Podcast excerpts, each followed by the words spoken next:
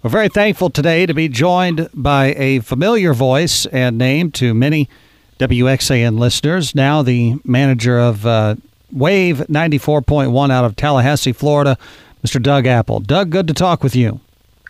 Well, it's good to talk to you. I wish it was on a better occasion on our end.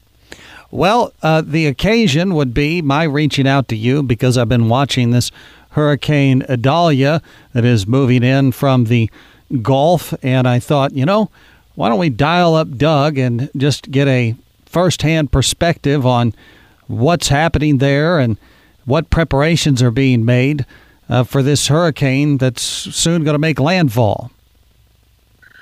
Well, the usual preparations, it's like snow in Illinois. Everybody that already has lived there through some snowstorms has their own preparations. They know what they're going to do. And then all the newcomers, they don't know what to do. And then they start panicking and things get crazy. But I mean, people around here know you got to go fill up your cars with gas and fill up your gas cans with gas because if the what the what's really happens in a city like Tallahassee, which is not literally on the coast, is we're not going to get a storm surge. The water won't reach this far, but the winds and Tallahassee has a lot of trees. It's a very treed city, and then a lot of limbs come down, and that takes out your power here and there and everywhere. They're they're saying that it's potentially uh, that the whole city could be without water.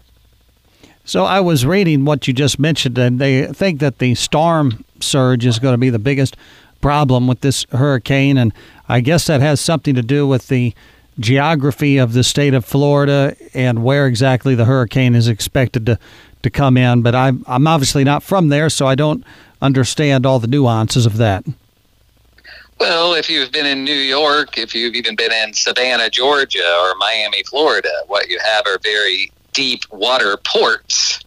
But you'll notice we don't have any deep water ports around Tallahassee. I mean, it's very uh, shallow water out there, which makes it good for boating and fishing and other, you know, water skiing.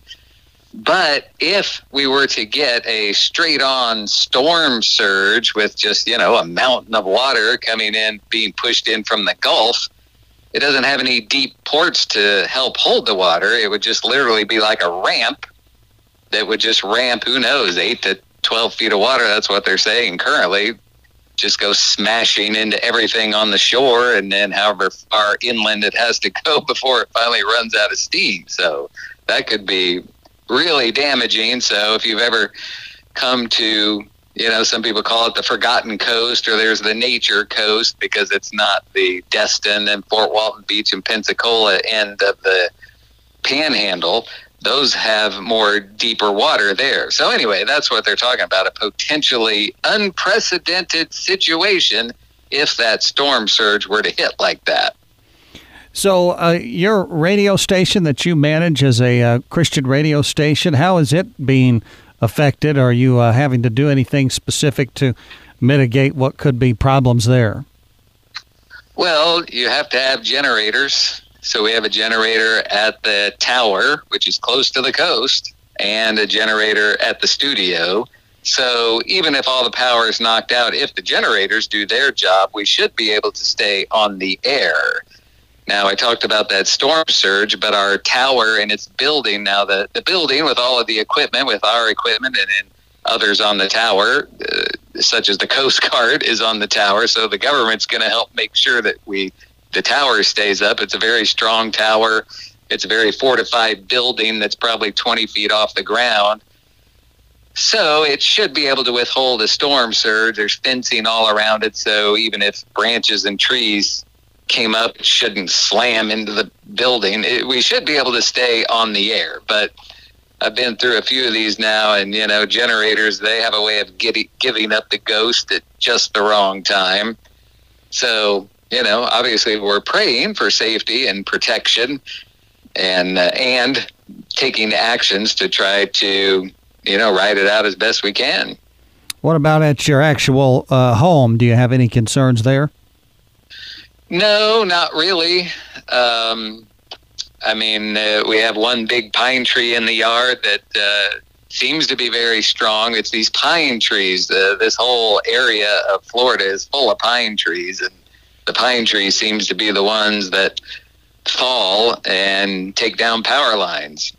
But yeah, you it, it's a it's a kind of a crazy situation that you don't really see in Illinois after a hurricane where you drive around and on the news you'll see like the very worst case scenarios but what you don't realize is for example if this hits in the worst case scenario it'll there'll be so many trees down wiping out so many power lines it'll be days and days and days before you get your power back on. Meanwhile after the hurricane's over it'll just be sunny and hot. You know you'll be back up around the upper 90s it'll seem like everything should be normal but then you go to try to drive somewhere and you turn a corner. Oh i can't go down that road. There's a giant pine tree in the middle of it. No i can't go down this road. And and then you look over and oh my gosh, there's a pine tree smashed into somebody's house, or another tree over here that's laying on, you know, a guy's truck looks like a pancake. It's, you know, there's so many sad, awful situations. They don't necessarily make the news. If your truck gets squished by a car, it doesn't make CNN. But the totality of it when you drive around, it's just so sad and depressing in a way. So, do most people leave or do most people stay? Most people stay in Tallahassee. Now, on the coast, they'll have evacuation orders, and there'll always be some people who will stay. They're like, oh, I've been through this before. And of course, sometimes in worst case scenarios, those are the people who don't survive.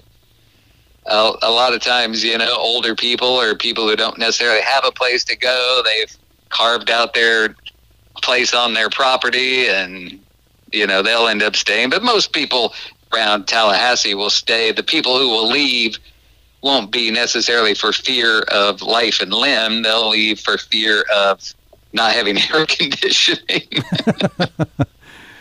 Well it, it seems like Floridians have become uh, accustomed to these things as they as they should as just a um, just a part of living in that area of the world. Um, and while the news media uh, maybe exaggerates uh, it to an extent, it uh, seems like when these hurricanes come and go uh, within a year's time, uh, you go, go back to those areas and things are rebuilt mostly. Am I right in the way that I see this from a distance?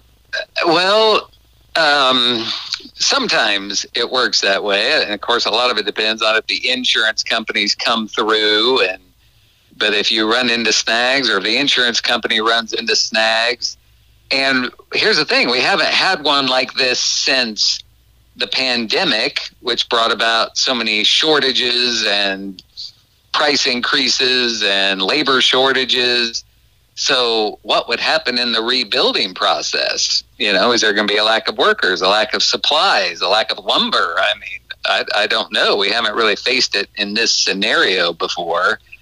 So, that could be interesting. But yeah, people do get used to it after you've been through a few.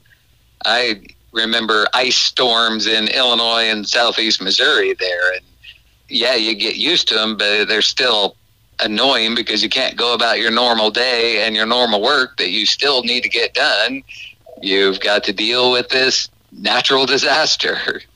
Yeah, the ice storms are certainly the worst of it around here. And of course, you uh, having originally been from Shelbyville and then managed this station and KMHM for all those years, very familiar with those situations are like. Um, just quickly turning our attention away from the hurricane, I'm sure there's somebody out there in the listening audience saying, Will, well, why don't you ask Doug just how he's doing? How's the family? How's your church? How's God moving in your life? Give us an update. Oh, well, I mean, uh, I found that if we treat Jesus as the good shepherd and ourselves as the sheep, and then we keep looking to the shepherd and saying, All right, God, I've got to follow you. I need your wisdom. I need your help. You're the shepherd. I'm the sheep. What do I know? I don't know anything and we humble ourselves to Him and we just seek to follow, I can report back from the other side that as as we follow, which I mean that's how I ended up working at WXAN in the first place was you know, way back in the 80s, just trying to follow God. And it felt like He was dropping me there, you know, from as far as I could discern, you know, to work for Harold Lauder in Ava, Illinois. And, uh, you know, that isn't, you're not going to go to Tyndale Publishing and have them write your book about that. you know, you're not going to get on the Promise Keepers speaker schedule. But those things have never been my goals. My goal is this one thing in fact, I wrote a devotional a while back called My Bucket List. I said, here's my bucket list everything I want to do before I kick the bucket, and it's one thing look to the shepherd and follow him each day. So, like I said, I can report back and say that that has led to a, a, good life, a very blessed life. I've got, you know, my wife and our four kids, and then they all married. So that's four spouses. And then They've all had children, so now there's 14 grandchildren.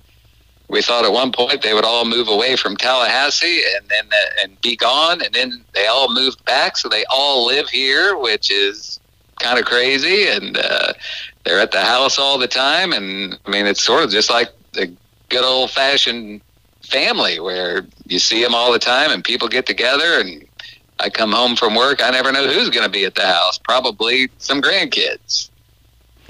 Well, I tell you, I've watched your uh, family grow on Facebook over the years. I know you affectionately call them the Grand Mob because when mm-hmm. they all uh, come over, there's just sort of like a mob that descends on your home. And, um, you know, I have nowhere near an understanding of what 14 grandchildren is like, but having went from no kids to twin boys, I uh, can understand the uh, stuff moves around in your home when children are there. Um, mm-hmm. And when you go to try to find it later, it's not where it was. Oh, for sure. Well, if you have twins, then you've got a little taste of that. Yeah, exactly. Well, uh, Doug, anything else that comes to your mind as you're just traveling around over the last day or two watching people prepare for this hurricane that's uh, going to be making landfall, I think, on Wednesday?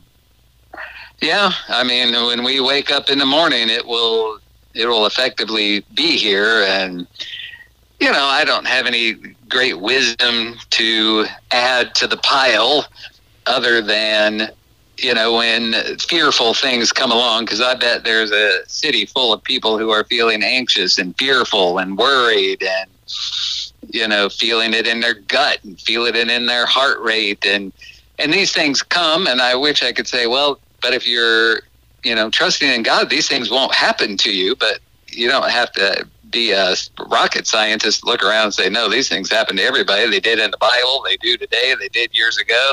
They just happen. But he does say this to cast your cares on the Lord. So instead of sitting there and just wallowing in your stress, your anxiety, because, you know, even though your listeners right now aren't going are facing a potential disaster now, they a lot of them have a disaster already in their life, whatever it is. Relationship disasters, work disasters, money disasters, things they're worried about, things they're stressed about. And I like this phrase of cast your cares on the Lord. And I think of just like a, a, major league baseball player. There's a Cardinal player. He plays. He's in the outfield, and uh, he has a ball, and he's going to give it to a fan, and he, he could just throw it up into the upper deck if he wanted. As far as he could throw it. He's got the powerful arm. He just casts it away. He'll never see that ball again. That ball's gone. We can do the same with the Lord. We can just cast our cares, just throw them up to Him to say, God, I can't carry this burden. I don't know how to do this. I don't know what's going on. I'm just casting it to you, just like the Bible says. I'm casting it to you, and now I'm just going to put my faith in you. Over and over in the Bible, it talks about just put your faith in Him. It doesn't mean you don't do anything. You still go and take action, but now you're taking action not in anxiety or worry or stress. You're taking action in faith that the shepherd is going to lead you as you take the action through the Holy Spirit in you. Doug Apple is with us today. Doug, I know these devotionals uh, at times are available online, perhaps uh, through your radio station's website. Uh, occasionally you write columns. Uh, how can people access the stuff that you're uh, still putting out there today? Well, the best way is through the podcast. Any, uh, almost everybody with a device has a podcast app already built into it, or you can go to Apple Podcasts or Google, Google Podcasts. You can just look up Doug Apple's podcast.